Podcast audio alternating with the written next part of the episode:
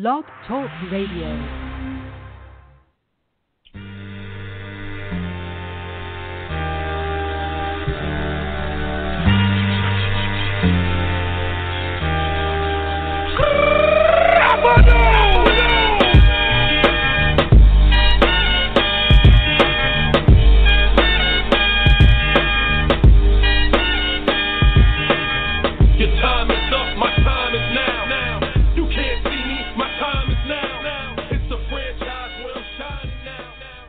Well, hey, everybody. Welcome to another episode, official podcast of Fansided's Redbird Rants. I'm Michael Miles, co editor of Redbird Rants. You can find us at redbirdrants.com. Joined tonight by Tito Rivera, co editor of Redbird Rants, and Josh McDonald, a contributor, number two in the rankings based on views of our writers, Josh McDonald beating out the co-editor Tito. And here we are in our rematch of the cage match of all cage match of all Redbird Rants writers. Tito, Josh, how you guys doing? I'm great. I am ready to do this. Me and Tito haven't been on a show, just me and him in a little while, so I'm sure there's some pent up aggression there. I, I'm doing great. I'm I'm coming off vacation from Colorado. I'm uh, well rested, and I'm looking forward to it. Yeah, Tito, I imagine you probably feel pretty good now that you get down to some air that has some pretty good quality and some thickness to it. Yeah, I'm breathing a lot easier. And Josh, just out of curiosity, have those uh, scary church clowns come by your house yet? Um, no, thankfully that that was that's a real concern to be honest. If if I see one, I'm moving. That's not a joke. yeah, well, I'm right there with you, so I can't say that I blame you at all. Okay, so let's dive in, you guys. We've got a lot to cover, and thankfully, we have an hour to do it. So, if you have not ever joined us before, thanks for joining tonight. As I said earlier, this is the official podcast of Redbird Rants. We do a podcast on Monday nights and a podcast on Thursday nights. We've got great writers who join us, so please don't don't miss out. There's always an article written about the podcast, and you can find us on iTunes as well.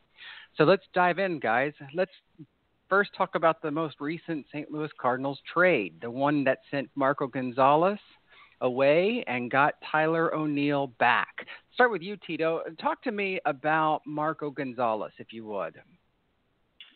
you know, he's a he's a young pitcher who is coming off of Tommy John surgery last year. You know, when he broke in into the uh, big leagues in 2014, you know, he he was able to go four and two, you know, with a 4.15 ERA, and you know that 4.15 ERA is probably more due to you know lack of experience in the big leagues. And then you know in 2015 he came back and uh, started the game and, and didn't fare so well. Uh, and then, as I mentioned, you know, last year he had Tommy John surgery. But this guy is a, is a crafty lefty. He doesn't overpower you with stuff. He uh, focuses more on location, um, and, and that's probably the most important thing that he could do, given uh, the nature of uh, of not having an overpowering fastball. Um, as far as as attitude wise, you know, Marco Gonzalez was also a really good positive attitude on the team. Um, I'm sure he was disappointed that he missed all of last year uh, with Tommy John surgery. But I mean, look at the numbers that he put up in the minor leagues. You know, just this last these last couple weeks, he's been doing great. And you know, if there was ever a time to trade a player, uh, this would have been the time because he he uh, went out and had a good nine uh, start stretch where he's probably the best pitcher in the minor leagues for the Cardinals. And uh, you know, fortunately for the Cardinals, they were able to go out and make a trade because of the pitching depth that they have, and uh, that's that's just kind of where we find ourselves. Yeah, I have to tell you that I was a huge fan of Marco Gonzalez as he was coming up. Thought he had a really great, bright future ahead of him. But I don't want to steal any of your thunder, Josh. So will you tell us your thoughts on Marco Gonzalez before we even move into the trade at all? Just what what do you think about that crafty young lefty? Marco Gonzalez came to the team at a time when it looked like they had a pattern when they were drafting. It was with their first two picks, take uh, a high floor guy who wasn't going to cost a lot, and then save the the money you save on them, take it into your next pick, and spend that on a guy that's high upside. And another another one of those guys was Michael Wacha. And fortunately for the Cardinals, Wacha has worked out great. Gonzalez, outside of his ten games uh, that he appeared in in 2014, never really got the opportunity uh, in St. Louis. He got one game this year, which was uh, putrid to say the least. He only lasted two and two thirds. I don't know that he could have ever been the the guy for this team, and not even to say he's going to be a top line pitcher, but even a four or five guy. He could have maybe developed in that if they gave him more time, but he had the injury hurt him. If he didn't have the setbacks that he had, um, I think that you could have seen him have a better shot. But with when he missed all that time, other guys jumped him. Now Luke, you saw Luke Weaver and Alex Reyes before him, and now you see uh, Jack Flaherty jumping up, and Dakota Hudson's right behind. This is this is a something the team has a lot of ability to move around guys with because they're so overloaded with pitching prospects, and that is a very good problem to have. I always I always had high hopes for Marco. I think that he is exactly as Tio said. He seemed to always have a good attitude, but he never had that dominating pitch really that you would hope to see from a guy. He had a solid curveball, but he never had that pitch that we were like, yeah, this guy's going to be able to do it. But I hope the best for him in Seattle. I think that that's a a team that's des- desperately needing some pitching, so he might be able to make a name for himself there. I think it's also important to point out, um, kind of kind of alluding to what Josh was saying, is that you know when he was drafted, you know there were really only there weren't that many pitching prospects in the Cardinals farm system at the time that he was drafted. So, you know, a lot of us were looking at him as you know maybe he was the next big thing uh, for pitching, and you know we don't have any left-handers in the rotation. Uh, there aren't that many left-handers in the Cardinals farm system, you know. Um, so he was looked at as, as possibly somebody that uh, could be the left-handed pitcher that the Cardinals needed. But again, as Josh and I have both said, the lack of overpowering of an overpowering fastball, uh, you know, not that many quality pitches. He has good pitches, but the lack of quality pitches really has hurt him. And uh, and again, like I said, that's that's just kind of where we where we find ourselves tonight with him being in Seattle and and uh, and not in St. Louis. You know, you talk about his pitches, and I'm I'm really interested in what you guys thought about his curveball because that seemed to have been his bread and butter pitch. Yeah, I, honestly, I, I think his changeup is better. Um, I used tend tend to uh, lefties tend to have a better curveball than than most uh, right-handers or anything like that. But I thought his changeup was actually actually his best pitch. It had a downward uh, sinking action to it, um, so it could easily fool left-handers and right-handers. His curveball, you know, again, when it's a lefty versus lefty matchup, that's very tough. I mean, look at what Clayton Kershaw can do with his curveball. Um, and so his his ability to uh, make hitters miss with his curveball was was really nice. Um, but again, I'll, I'll just go back to it. You can't throw your curveball every single time because eventually it's going to be slow enough for somebody to hit it, or you'll uh, you'll throw a hanger and, and him not having a fastball that can that can really be deceptive to hitters uh, once he gets his curveball going, um, it, it just really hurt him. So yeah, while it's a good pitch, it, it just it, it's only one pitch, and so just having one quality pitch won't do it. Josh, what do you think about that curveball or the changeup? Because I agree, the changeup was a great pitch. I think that that was uh, along the pattern as well with those college guys that they were taking. It was always the they had the good the good secondary pitches. They weren't they weren't flamethrowers, and I think they hoped that he would he would be able to be a really solid game manager with it. And if you look at his his minor league stats, he was impressive, especially this season. He's he had posted a 2.90 uh, ERA in in Memphis. That's mm-hmm. that's impressive, but I he just didn't. When you have a guy that you're relying on them to have a killer curveball or a killer changeup, they have to that has to rate out at a, like a 70 or an 80 when you want th- that to be their pitch. They can't unless they're going to bring a really solid secondary pitch to that. They're not going to be able to be much more than even a bullpen pitcher. You got to have three solid pitches to really be an effective starter in the majors anymore. Right, and and having a changeup, which is a slow pitch, uh, you know, paired with another slow pitch and a curveball, it's it's not a recipe for success in the major leagues. And, and yeah, as Josh pointed out, and I did too. You know, he had started, you know, finding a groove in the minor leagues this year.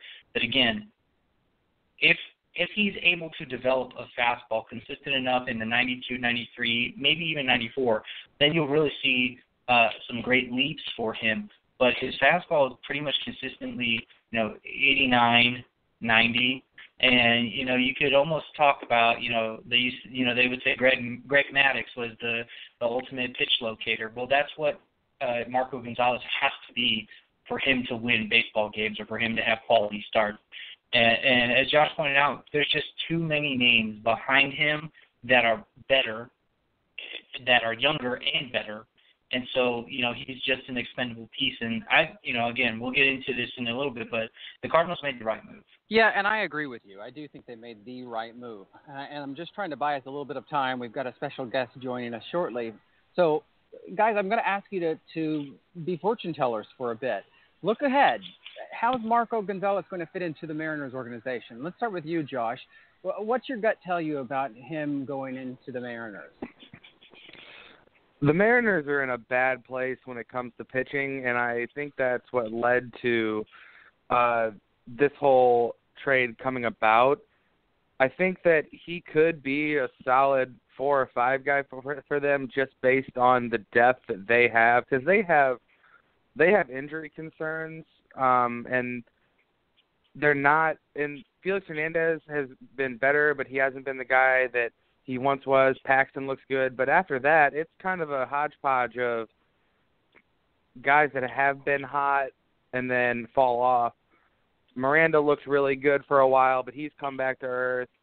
Uh, they didn't even get uh, what any time out of the I can't I'm blanking on the name the pitcher they got from the from the Rays he, he isn't even going to pitch a single game for them most likely. So pitching is always a good thing to have depth for. The Mariners did not have that, so we'll see. I think that if there was a team that he was going to going to be successful on, that's definitely one of them. Okay, Tito, hold off on your thought because we were just sure. joined by our special guest for this episode, and it gives me really great pleasure to welcome to the official Redbird Rants podcast Colby Patnode. Am I saying the name right, Colby? Yeah, that's right. Hey, well, welcome. So Colby is joining us. Colby's 25 year, years old, lives in Yakima, Washington. He has written about prospects and the MLB draft for SodoMojo.com since about December. He's a huge Mariners fan, been a fan of theirs for about 15 years. He's a friend of Nathan Grime. Nathan, a regular on our podcast, and Nathan had spoken with him when this trade was announced and uh, Colby's joining us now to give us a scouting report on Tyler O'Neill. And so, what I'd like for you to do, Colby, if you don't mind, is just give us your scouting report. And guys, I'm going to open the table for you guys to jump in and ask a couple of questions. I'm going to step out for just a second, let you guys have the table. So, Colby, I'm excited to hear your scouting report. Welcome to the official podcast of Redbird Rants. Awesome. Thanks for having me. Um, when it comes to Tyler O'Neill, I think uh, I think what Cardinal fans are going to be very happy about obviously is his raw power. Uh, this is a guy who is going to hit 25 to 30 home runs, um, and he's also not your typical power hitter. He uh, he, he can hit for a little bit of average. He has a solid approach at the plate. Um, he's not going to hit 300, um, but he's going to be a solid 270 hitter. He's going to have a 330 on base. Um, he's probably going to uh, slug around 450 with some solid average defense out in the corner. He's got a good arm. Uh, he's a little bit faster than most people think. He'll steal, you know, 10 bases in a year, uh, give you a little bit of value there on the base pass. And he is just, he's an exceptional guy. Uh, he's really fun to watch. I've gotten to see him take batting practice a few times. Uh, he puts on a show. And, uh, you know, numbers aside and skills aside, the, the guy really works hard at his craft. This is a guy who was a fringe prospect about uh, going into early 2015. He was kind of maybe he'll develop into something. Uh, he went away to the Pan Am Games to play for Team Canada, and he came back and he started crushing the baseball uh, at high A ball. He uh, they sent him to Double A last year, where he was the league MVP. He won the Triple Crown, and after an adjustment period starting in Triple A this year, he has just absolutely turned it on. This is a guy who knows baseball. Uh, he's very smart. He makes adjustments. Uh, he'll strike out a little bit, but he'll also take walks. He's just a very solid, average player across the board with plus power, and that's what you're getting from Tyler O'Neill. Colby, I um I had been doing reading a lot about Tyler lately because this was kind of an interesting trade to me. Uh, do you? I everything I've read about Tyler O'Neill is people raving about his potential, and I I had heard actually that people really underestimate his speed with the size with his size, um, and the power's clearly there. Do you think that it was more along the lines of the Mariners not being patient enough, or the pitching need being that desperate that they made this deal? Right. Um, I don't think it was a patience issue. I think this was more of a case of the Mariners really need starting pitching, and what they really need is controllable starting pitching. Um, you guys were talking about it earlier. Pac- James Paxton has been great. He's one of the uh, more underrated left-handed pitchers in baseball. Uh, he's got fantastic stuff, but Felix Hernandez is not what he was a few years ago. Um, you know, they never got the they never got a single start from Drew Smyly, which is unfortunate because uh, I think if Smyly was healthy, the Mariners don't make this trade. So fortunate for you guys, unfortunate for us up here in Seattle. But I think it is more about uh, you know the general manager Jerry Dipoto uh, wanting what he wants, which was a controllable starting pitcher. Uh, this regime did not draft Tyler O'Neill. They uh, they kind of held him up as their patron saint of look what we can develop. Um, because as any Mariner fan will tell you, they've had some very bad luck developing uh, position players in particular. You look at guys like Dustin Ackley and Jesus Montero, even Justin Smoak, who's fantastic this year, but before was uh, he was he was bad. Yeah, and so uh, they kind of looked at this and they said, "Hey, look what we can do. We're different from the other group." But uh, at the same time, it's a very thin farm system. Tyler O'Neill is one of their best chips, and it's extremely hard to trade for controllable starting pitching at the trade deadline.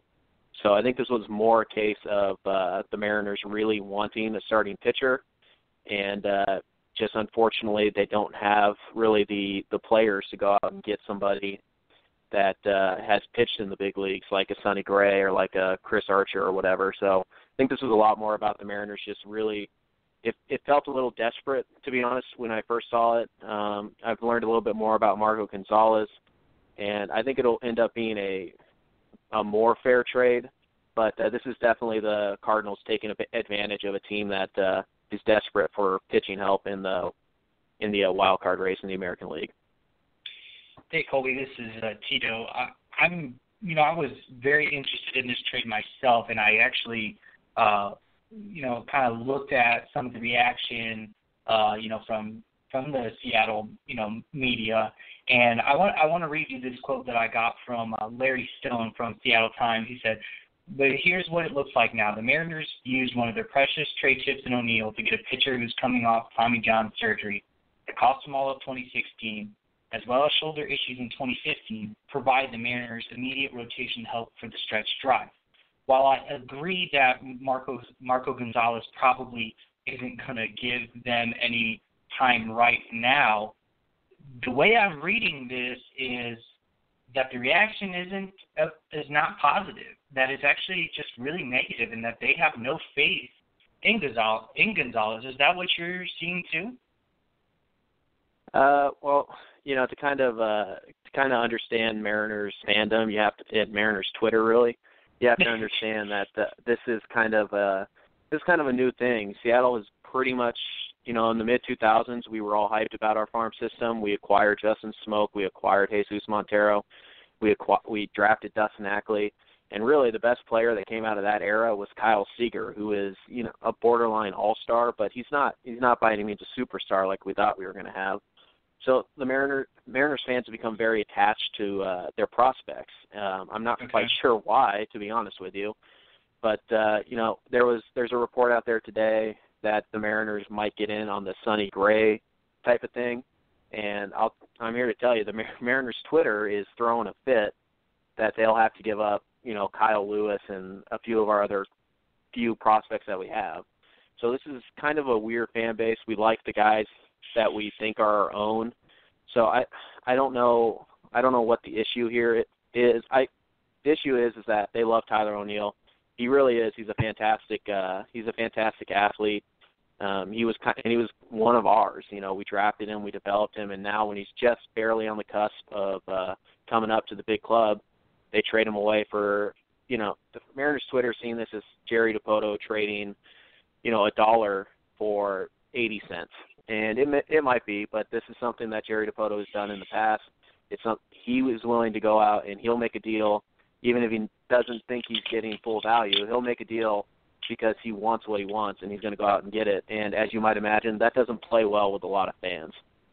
Sure, and I, I'll be very, very frank and very honest about this. I think this is a steal for the Cardinals. I, Josh, I'm sure you probably feel the same way, but I, I, I truly think this is an absolute steal.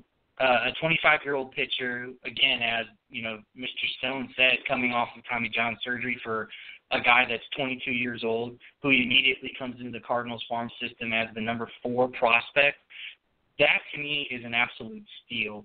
And, and that and that's crazy because the Cardinals have off-fielding prospects. They're good, and so Mhm. to, for him to come in and be the number four one, that that again that just screams steal. Josh, what do you think?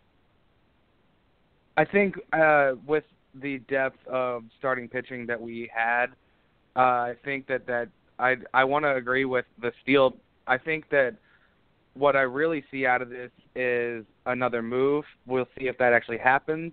But I have to like I have to say losing Marco Gonzalez to get a guy with this much upside from what I've been reading is definitely an exciting possibility. Right. Uh, the uh, I certainly I don't disagree with you guys. The one thing about the Mariners is where they do have a little bit of depth.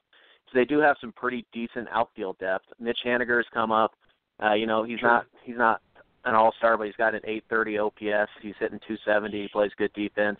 Ben Gamel's kind of come out of nowhere. He's hitting 320 right now. Um, you know he's played some solid defense himself. They had Jarrod Dyson who's a nice you know a nice outfielder. They have Guillermo Heredia who can really go and get it, and they have Kyle Lewis and Ethan Miller in the farm system, who are two guys they're very high on. What they don't have is pitching depth, and I you know I agree. I think the Cardinals took advantage of that. I think they probably could. I think the Mariners could have gotten a little bit more for Tyler O'Neill, but the market is what it is, and the Mariners are basically saying we trust, we believe in our young outfielders, and uh, we need pitching. So uh, I think I agree with you guys. I think this is a very good deal because I know the Cardinals have some very good young pitching. Um, Reyes isn't even throwing this year, and he, you know, he's one of the best prospects in baseball. You know, Carlos Martinez is young and he's exciting and he's great. Michael Wacha is great. So I mean, there's all these guys that you have. Flaherty, he's great, and so, you know, there's all these prospects that are sitting there, and uh, you know, they have a guy to deal that the Mariners want. The Mariners have a little bit of depth in the outfield and uh, they decide that they're going to act on that. So I think you guys are right, but I do also think that this is a case where the Mariners look at their farm system and say, "What's our biggest strength? Probably outfield. So let's go and try and deal from that." And I have to believe that if Tyler O'Neill was shopped, he was shopped to multiple teams, but they they really like Gonzalez. I know that. So if this is what they wanted to do. It's it's what they did, but uh, I certainly don't disagree with you guys. That I think the Cardinals are going to end up with the better end of this particular trade. Let me ask you this follow-up question. Then I know you mentioned controllable pitching, and that's that's the most important thing, and I completely agree. The Mariners rotation and the Mariners in general need the pitching because Felix Hernandez isn't going to be Felix Hernandez for the rest of his life. You know that he's going to go away. He's getting older. Um, would would the Mariners consider, let's say Lance Lynn comes on the market, would the Mariners consider somebody like him? Uh, I'm sure they would. Uh, it's a question of cost. Lance Lynn is a free Sure. agent after this year, I believe. Uh, Mhm. One thing that one thing that Jerry Dipoto has been very clear about is that he is not interested in rental players. Now, you look at what's happened with some of the r- rentals that have been traded, and you look at the return. For example, the JD Martinez trade, that was a pretty light return for an All-Star hitter. Um, so if the price drops, he'll certainly. I'm sure he's certainly listening. Um, but he, he's not going to trade away Tyler O'Neill or Nick Neidert. He's not going to trade away those those guys he has. But if Lance Lynn is available, absolutely, I'm sure Jerry Dipoto is interested. And you know, the thing about Dipoto is he's not afraid to trade off of his major league roster uh, if he feels like he can get a player that'll help more than the one he's given away. So. Uh, if Lance Lynn becomes available, I'm I'm quite sure that Jerry Dipoto will at least snick, you will at least uh, sniff around it. Uh, whether or not he goes the rental route, I don't know. I wish he would, um, just because it seems like that's where the best bargains are. But Lance Lynn is certainly the type of pitcher that, that Jerry Dipoto has uh, really liked in the past, and I think he would be very interested if the price was right. Well, Colby, I want to thank you for coming on and joining us and bringing us the scouting report. Having you be able to step in and tell us more about Tyler O'Neill and field some of these questions from two of our guys who really rip each other apart, and they were so kind to you. So, uh, just want to say thank you, a huge thank you, uh, and a big thank you to Nathan for helping to arrange it. Please Uh, stay with us. If you stay on the line, you can continue to listen to us. Uh, if you've got other better things to do, we certainly understand. But catch the podcast when it goes live on iTunes and everything tomorrow. Awesome, Thanks, I Colby. will. Yeah. Hey, uh, one real fast story I think you guys might like here. Uh, this just kind of Yeah. goes to the attitude of Tyler O'Neill. Um, two years ago, the Mariners do this thing called Fan Fest. I'm sure the Cardinals do something similar. Uh, a few weeks before spring training, they open up Safeco Field, and they invite players and some of the top prospects to come and speak to the fans and all that stuff. Uh, Tyler O'Neill was giving an interview, and uh, with Aaron Goldsmith, who is the uh, the radio broadcaster up here in Seattle. And Aaron Goldsmith went ahead and he he complimented Tyler O'Neill's speaking voice. He said, "You have got a great set of pipes." Tyler O'Neill responded with, "Yeah, and you should see me with my shirt off." This is a guy who's ripped. He's got a very bro mentality. He's he talks like he's straight out of college frat, uh, but he's awesome. Like I said, he's a great person. Um, but he is he he's he's got a lot of confidence. It borders on cocky sometimes, but I think you guys are absolutely going to love him. So uh, enjoy Tyler O'Neill, guys. He's a great guy. Well, Colby, thank Thanks, you Colby. again. Thanks for joining us. Yep, no problem, guys. All right, guys, that was really incredible. I am really glad that we had that opportunity for him to step in here and fill us in a bit on this prospect that the Cardinals picked up, who, as you guys know, came in and made a huge splash. Uh, has picked up a couple of RBIs. In fact, picked up one, I believe, tonight, and then um, Diaz came in behind him and hit a two-run home run. So, I mean, what a great pickup. Just quickly, what I like to do is go to Josh first and then to you, Tito. Give us just one, two sentences of your reaction of this trade overall, and then we're going to take a commercial break. So, starting with you, Josh. I'm I'm thoroughly excited about this trade because I think it gave us uh, just another piece. And I actually saw something on Twitter right after the trade that only two players have ever gotten a 70 out of 70 for raw power on Fangraphs: Aaron Judge and Tyler O'Neill. That is some very good company to be in for Tyler O'Neill. I think when it comes Yeah, to perfect. Tyler O'Neill, uh, oh, sorry. I was going to say, No, go ahead. um, when it comes to Tyler O'Neill in this trade, my first reaction is, is is a big question mark. What's the plan? The Cardinals have outfielding options in their minor league system. Um, I understand this guy has raw power, and that's great. And you know, Josh's stat is is phenomenal, actually. But what's the plan? Is this another piece for a bigger trade down the road, or is this guy actually going to be a St. Louis Cardinal uh, member? And, and I think that's what the question needs to be answered, and I think will be answered uh, come next come next Monday. Yeah, wonderful. So let's do this, guys. Let's take a short break. When we come back, we're going to talk about the Cubs series that just was.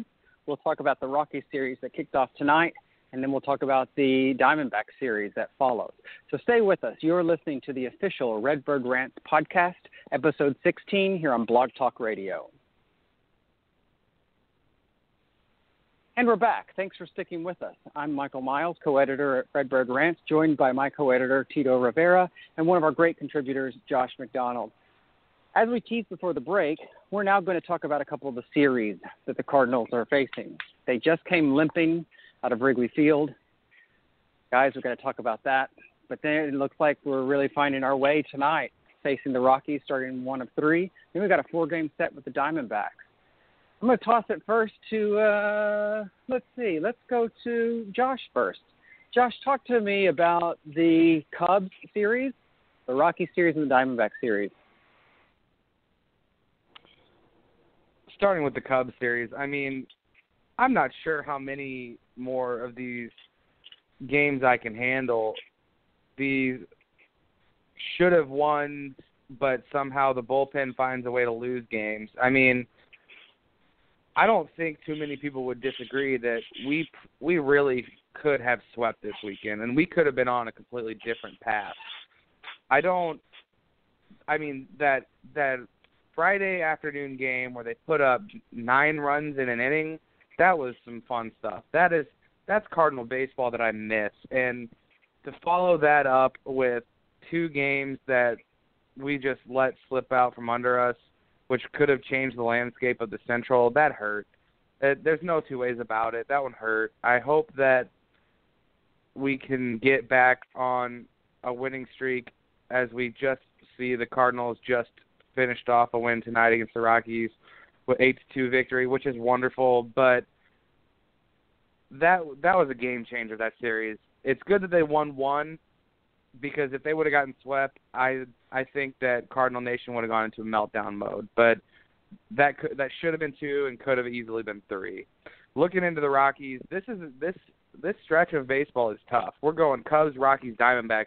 These are all at least two of them are looking like legitimate playoff teams, and then the Cubs are right there with the Brewers and look like they're on their way to taking over the Central.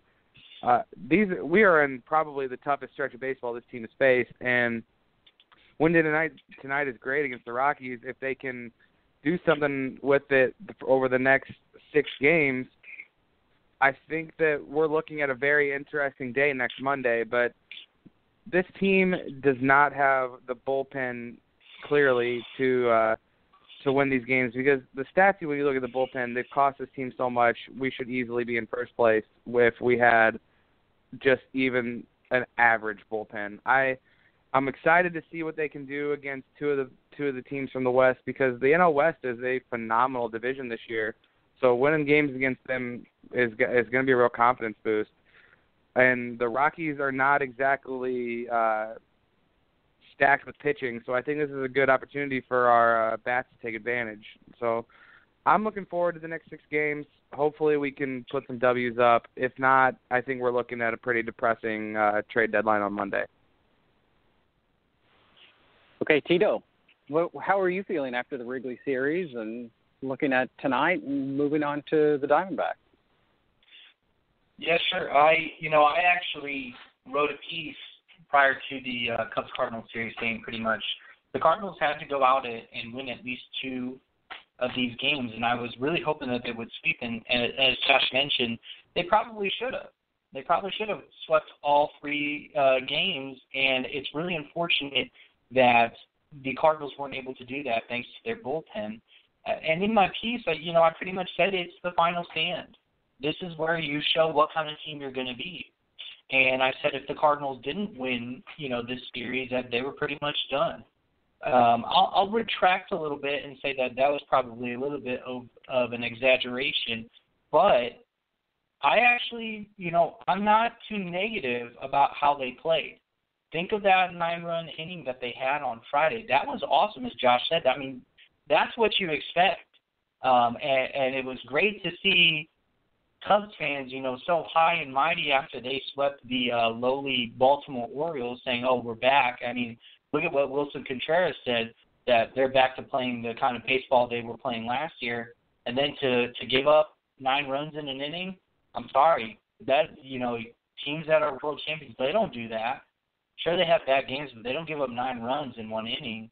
Uh, uh, but the Cardinals really, you know, even though they lost this series, uh, and and by loss I mean they lost it, they actually played pretty good baseball throughout the weekend, and I and I will give them some kind of credit for being able to hang around. And yes, they didn't they didn't uh, win the series, and I understand that, but they're still in the thick of things. Yes, they're in fourth place, but they're still right there. They're actually, you know, uh, you know, the same spot that they, you know, started out uh, the, the second half of the season. So that that's not too bad. And, and honestly, you showed that Jose Quintana, their or their newest uh, acquisition, can be is not is not bulletproof. So you know you can go out and score runs against him. That's going to be good ammunition, good confidence for the Cardinals later down when they play the Cubs again uh, later in the second half. So as far as the Rocky series, as Josh said, you know it's great to get off to a good start. The Rockies have actually play, been playing a little bit better baseball. They're seven and three in their last ten games, they're playing a little bit better. But they're still, you know, ten and a half games back of, of the Los Angeles Dodgers. As Josh said, they don't. Their pitching isn't there. Um, one of their pitchers, Kyle Freeland, they're limiting his innings. So it's it's going to be a struggle for the Rockies to to get quality pitching, and, and the Cardinals need to jump on it and they did so today with an eight to two win. As far as the Arizona Diamondbacks series, you showed that you can play with them in Arizona. Go out and do it again. You and they and honestly, and we've said it before, they should have swept that series too. So I'm really looking forward to the Cardinals, literally, you know, putting the uh, pedal down and saying, okay, let's go, get some wins here. This is an opportunity to, you know, six games homestand to win at least four of these uh, uh, six games. And then you know what? I'm even looking a little bit further. I'm looking at the Milwaukee series right after that and thinking to myself, okay, you've got these six games against playoff teams. Use this as momentum to go into Milwaukee where you historically play well and go kick some butt. I just want to slide in real quick since we're talking about the previous series and this series. There's a name I'd like to bring up, and nope. this nope. podcast has No. been pretty civil to this point, and it's time to change that. No. The man, the myth, the legend, Randall Grichuk, is on a tear.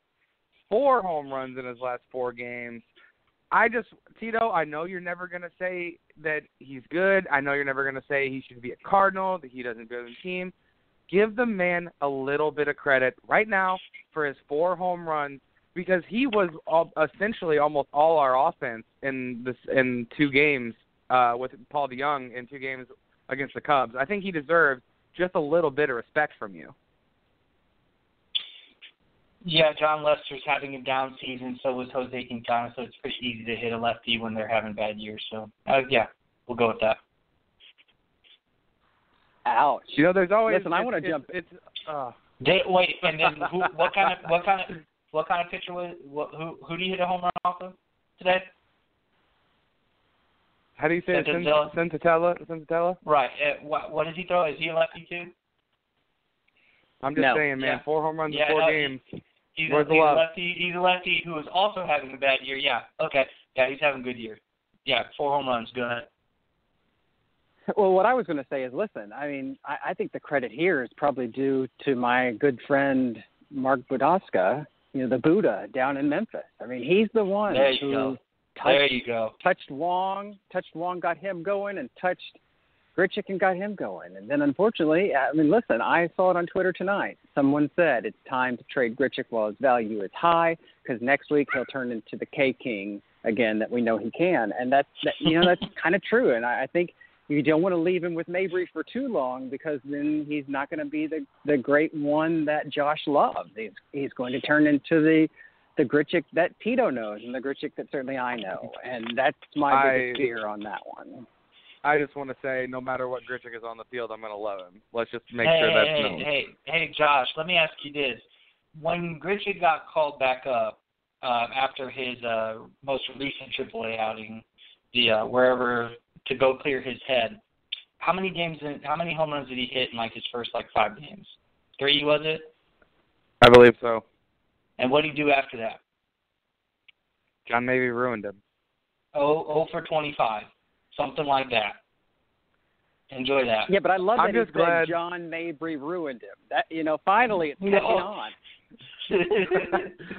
you know, I there's I'm glad that Randall Grichuk was able to slide right into the role that Matt Holliday seemed to have for fans and that that that hatred that I mean I think that Matt Holliday always always had some weird hatred against him for some peop for a faction in St. Louis.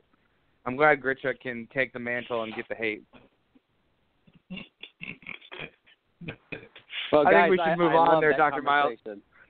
yeah, yeah. I'm going to say let's let's do this. I, I want to reserve us plenty of time to talk about the trade deadline, and I think I've gave, given us a plenty big window for that. So let's take one last break. When we come back, we're going to look at the St. Louis Cardinals where we stand right now, where we could stand in about seven to eight days, and what might happen in the time between. You are listening to the official Redbird Rants podcast here on Blog Talk Radio. Stay with us. And we're back. Thanks for sticking with us as we took that quick break. Before the break, we hinted that we are going to spend the last, oh, 16 minutes or so of this podcast talking about the impending trade deadline, July 31st, right around the corner. At this point, the big questions that are swirling around are whether or not the Cardinals will be buyers or sellers. And I really want to stick that out there and just have you guys bat that around and talk to me. First off, should the Cardinals be buyers or sellers? Let's field just that question, and then I want us to circle back and we're going to look at some things pretty specifically. So, Tito, let's have you start. Buyers or sellers? Is it just those two options? Absolutely not. Okay. okay. Um, this is tough. I think if you're going to ask me right now, I still think the Cardinals are in a position to buy, and I'm going to say that based off of the last uh, couple of series that they've played. Yeah, while they haven't won um, all of their series or in any of their series that they've played so far, they've played really good baseball. Um, sure, the bullpen has not been there, but that just should give you the Cardinals front office more reason to go out and get somebody that can, that can do that. And I'm going to say buy. I think they're they're on the cusp of, of, of getting somebody that can really be a difference maker for the team. The the big question is who. We hear all these rumors. We hear Donaldson. We hear Stanton, Ozuna, Yelich, but nobody has a clue. And that's probably designed by uh, uh, Mo and Girsch. But still, who is going to be that player that's going to really take them over the top? And honestly, is it just one player that can do that? It's more likely that the Cardinals will try and go get a couple pieces that they think can help make uh, make a push for this year. But I think at the same time, they're also going to be concerned about their long-term future. You know, next year and the and a couple years after that. Okay, that was fair. Josh, your turn. Buy or sell or something in between. I feel like he did a lot of talking for one question. Um, I'm gonna have to. I'm. I'm you do an awful much, lot of complaining for one question. I'm pretty settled in on the uh, a combination of both. I think that this team needs to be looking towards competing. If not this year, they need to be ready to go in 2018. And the roster they have right now is not set up for competing next season at, at a high level. You're going to see a lot of the same things. So I think that moving a guy like Lynn, who isn't under contract next year, who can net you some prospects in return, I think is a really smart move. Uh, unfortunately, I think the, the two of our bullpen pieces that were talked about moving have kind of killed their value. Seung-hwan Oh at this point might get you a bag of balls. They're going to be used, but he might get you a bag. And Trevor Rosenthal has been off and on, so it's hard to imagine there being much much interest that way. But they do have to find pieces that are going to be under contract for at least next season that they can come out and be ready to compete going forward.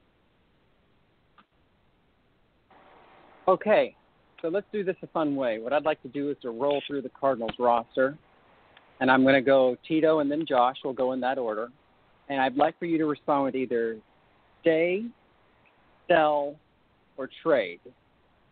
And after both Please of you have answered, then we'll go to. Let's start with Randall Grichuk. Tito, Sell. Josh, Sell. Oh, interesting. Uh, I no, don't feel no, good no, about this. no. I don't feel good about this. No, anything you say about Randall Grichuk from now on, Josh, I will. I'm gonna record you saying sell so that I can just Here's the play thing. that. Love it. No, Here's the thing. Go ahead, Josh. I love I love Randall Grichuk, but I'm smarter than that to know that his value is peaking and if this team I would much rather this team compete than Randall Grichuk be a Cardinal for the rest of his career because I cannot take many more years of what we've seen the last two years. And if Ran- if trading Randall Grichuk gets you someone that helps, do it. I That's think I handled So that pretty well. Another outfielder. I thought you did I'm very well. Very well. Reveling in my glory right now. Yeah. I love it. I love it. Okay, so here's the next one. You ready? Tommy Pham. Tito. I would sell after this season. Keep Oh, Josh. keep Any even if even if any it's just a, conversation? even if he's just a fourth outfielder, I think he's really valuable off the bench. Um, I don't think the guys you have in AAA you're going to want to to be bench guys, and Tommy Pham might not like it, and he might do interviews, but he's he's shown he's valuable. If that even if that's not as a starter, I'd be happy to keep him off coming off the bench. I would agree with that, but at the same time, you have Harrison Bader, Magneuris, Sierra, Ingway, and obviously Tyler O'Neill at this point. So no no sense in keeping a 29 year old going on 30 uh, on your roster. Sell him while his value is high, just like Randall Grichuk. All right, so here's another one. Um, Stephen Piscotty. Tito. Keep Josh. Yeah, keep. He's not having a good year. That's clear. That's clear. Um, I think his mind is elsewhere with it with with his sick mother, and I think he's had he's had some some rough injuries. I mean, I think people kind of forget that the the torture he went through around the bases uh, don't not too long ago, um, and then he's on the DL again. I think this might be a lost season for him. Hopefully, when he comes off the DL, he can come out firing. But I think his his contract is far too nice, and his upside is still there. Yeah, I Okay. think Piscotty, you know, one thing that people forget that uh, that is easily overlooked sometimes is the, that the Cardinals signed him to a long-term contract. They're not. He's not going anywhere.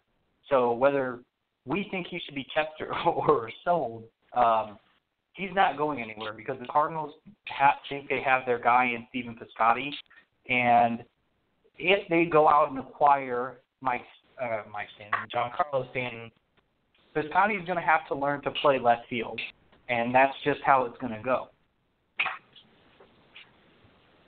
Okay. Let's stick in the outfield for one more, and let's talk about Dexter Fowler. Tito. Keep. Josh. Yeah, keep that. Keep him. I mean, he hasn't been what we've wanted to this point, but I think that the best is yet to come for him, and his contract isn't exactly friendly in any sort of trade. Right, Yeah, I and- agree. and In I'm fact, I think Sorry. I said I, I agree. I think he's the fielding equivalent of Mike Leake, who, when Mike Leake came over, he was not what we had wanted, but we see he has now developed into what we thought we were buying. Go ahead, Tito. I was I was going to say, you know, the the hardest part about Dexter Fowler is everybody's on him about his defense, and and whether or not he should be the center fielder. I, again, if you put feelings aside, Dexter Fowler knows center field. That's where he's most comfortable. And if he thinks he can play the best center field, and and that's better than left field or right field, people need to get over it. It's not about whether Tommy Pham is better at center field, if, if if Dexter Fowler is worse at left field and right field than he is at center field, you're essentially eliminating Dexter Fowler as an entire player, and you're no better off than well, you know you're pretty much saying, oh, Matt Adams, go go play left field. So if if Dexter Fowler thinks he is a better center fielder, then that's where he needs to play. I understand that it's not a popular opinion, but give me a break. that's what he. That's what the Cardinals intend him to do, and that's what he's going to be playing. There is no there's not going to be center field for Tommy Pham unless Dexter Fowler's hurt. I think it's a very fair point. So let's move to the infield, and let's start with Matt Carpenter. Tito. Oh, gosh, you you have to keep him. I would say you keep him. Yeah, I'm not gonna. I won't go into detail unless Josh says so. Interesting. I didn't No. think you would say that. Oh, All right, Josh.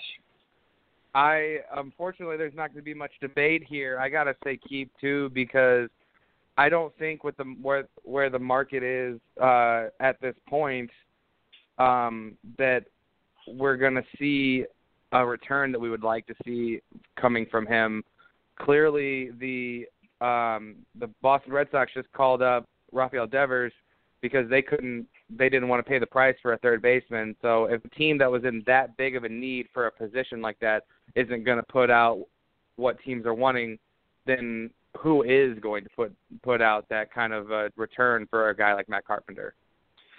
The best case scenario for Matt Carpenter would be that the Yankees come calling for a left-handed hitter and a left-handed first base, left-handed hitting first baseman, excuse me. And I've said it before. I think they're they're good match for each other. People want to keep ridiculing me on it, but whatever. Boston could still use Matt Carpenter. The best case scenario in that in that team is that Devers has a terrible call up and the Boston Red Sox have no other choice but to go asking for somebody. All right, let's keep moving because we're running out of time. Let's go with Kolten Wong. Tito. Keep Josh.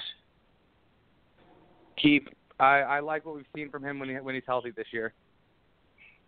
He's Yeah, our best would second agree. baseman. There's no doubt about it. Yeah, I, I- I'm the last one who wants to get on that bus, but I have to agree with you guys. All right, uh, Luke Voit. Tito. Sell. Josh. Got to got to go keep. We already lost a power hitting uh, first baseman to the Braves, and I think that Luke Voit may not be a starter in this league, but he plays a real solid first base, and he's got some pop. Can't can't beat that on the on the bench at least. Interesting. All right, let's go to. Oh, sorry. I think you could just stop right. I think you just stop right there. You just disagree. okay, I'll disagree. All right, let's go to Jedd Gyorko. Tito. Oh gosh, I, I you know what? I'll say keep uh, because of his defensive uh, outcomes at third base have really surprised me. So I say keep. Josh. I got to go keep too. Unless this team somehow adds Donaldson, Gyorko has impressed, and his contract is super friendly, given the given what he's given this team. Okay. Uh, Greg Garcia. Tito. DFA. Agreed. I, I- you know what? I think I think we we all have to agree with that. Uh, even I have to agree with that, and I like the scrappy Garcia. Uh, interestingly enough, the Cardinals list Jose Martinez as an infielder, so let's go to him next. Jose, T, uh, Tito. I'd say you keep him just because he can still be a valuable fourth outfielder, and, and the Cardinals could use that, and especially since I said Tommy Pham is sell. So yeah, keep. Uh, Josh? I think you just I think you just send him back to AAA because I think over the next week or so, Memphis might be needing an outfielder. Oh, I see. I see. We're going with uh, trading away some prospects down there. So let's say Harrison Bader. Um, He gone. Tito. um, yeah, I'm gonna have to say you you uh, if you can get the right player for him, you got to sell him. He's having way too good of a year not to be uh, not to be a trade chip, especially after you get Tyler O'Neill. Yeah, I don't agree, you feel Phil. like he's a he- his his ceiling's a little closed, right? I don't think he's coming up. No, I I think the Cardinals will call him up in September. I just think if you if you look like I said earlier in the show, for O'Neill to come in as the number four prospect and the top outfield prospect above Bader and Sierra, it's it's pretty telling sign in my opinion. Okay, guys, I'm going to skip the pitchers because we have about five minutes left, four minutes left. What I'd like to do is go Josh and then Tito. And Josh, just give a prediction of any potential trade partners that may be laying out their teams, that is, for the St. Louis Cardinals. Start with you, Josh. This this one's getting a little bit more difficult, really. Um, I have a piece coming out tomorrow about some potential trade rumors, and it's more murky to me than ever because you see new teams coming in, like potentially with the Nationals that have been rumored. They could be needing some outfield help or even some starting pitching help, which could involve the Cardinals being sellers in that stance. But then you see a team who the Cardinals have been connected to for weeks now in the Marlins now saying that they're not making any moves till the winter. So I don't know what's going to happen. I don't. There's no clear, obvious ones to me at this point outside of getting uh selling to the Nationals because there's not a lot of guys on the market if the Marlins aren't going to be selling. All right, Tito. Yeah, I you know, this is going to be tough. You know, yet you know, just tonight, uh, I wrote a piece about Lance Lynn and Luke Weaver having the same starting schedules, and I think the obvious thought here is is that if Lance Lynn goes, Luke Weaver is the obvious call up, um, especially after Marcos Marco Gonzales has been traded away. Um, if it if it kind of comes down to it, um, I would say the possible trade partners would definitely be uh, the Astros. I think they need some help. I think Lance Lynn to the Yankees is also another viable option. It's something I wrote about. Um, and I think maybe, uh, maybe even uh, the Diamondbacks. I don't. They may not be done. I think they uh, might make a push for somebody if Lance Lynn is available. Very interesting. I, I want to circle us back for one last thing, one last comment from each of you. When we went through the roster, it was pretty telling to me, and I was really excited to do that exercise because primarily each one of you said to keep our players. Does that mean then that you're saying that you would not be disappointed if the Cardinals did nothing at the trade deadline? Let's start with you, Tito. honestly, I don't think it's it's disappointment. It's almost expectation that the Cardinals may not do anything because of all the uncertainty, as Josh was saying, the in and out of teams coming in uh, for whatever. But it, it's uh, it's tough to to sit here and say, yeah, the Cardinals are definitely going to do something. So no, I'm not. I won't be disappointed. I'll just kind of sit there and say, eh, it is what it is. All right. I will I I will be disappointed if they don't at the very least get some bullpen help. If they if they don't get a big bat until the off season, that's fine with me. Eh, But if they don't at least shore up this bullpen, I'm going to be disappointed. All right. Well, guys, what an outstanding podcast.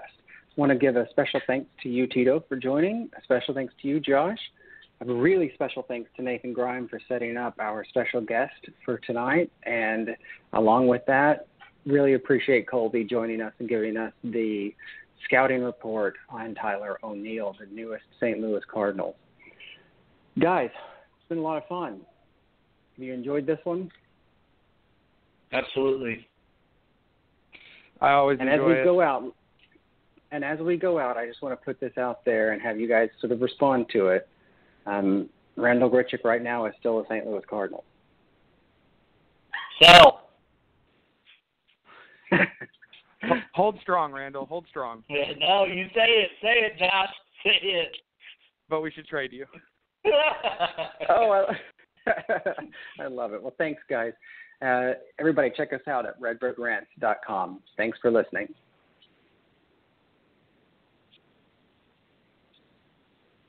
And we're out. Ha ha ha! Giggle, giggle, giggle. Another great believe said episode. so. I can't, I can't believe I said it either. I can't believe it. As soon as you said it, I was like, nothing else matters. It- it I don't like the joy that I brought, right there. Nothing else matters, and I'm again. I'm gonna go back tomorrow, listen to it in the morning, and record when you say when when the question is asked. What do you do with Randall Grichuk? And you say so. And anytime, I just want you. anytime you say something in the group, I'm just gonna put the link into that recording. I just want you to pay attention when I say "sell" the sadness in my voice. Oh, I Uh, was going to comment on that. It was it was Your sadness, your sadness saying. means nothing to me. Ugh. I, I, Well, I would whenever love for you to get make that a make that a sound bite of him saying "sell" so that we can play it at the end of every podcast. yeah. Well, well, well. Yeah, we could have it right. And thanks for listening to Redbird Rant official podcast. Sell. Uh, and then it goes straight into Josh saying "sell." Sell.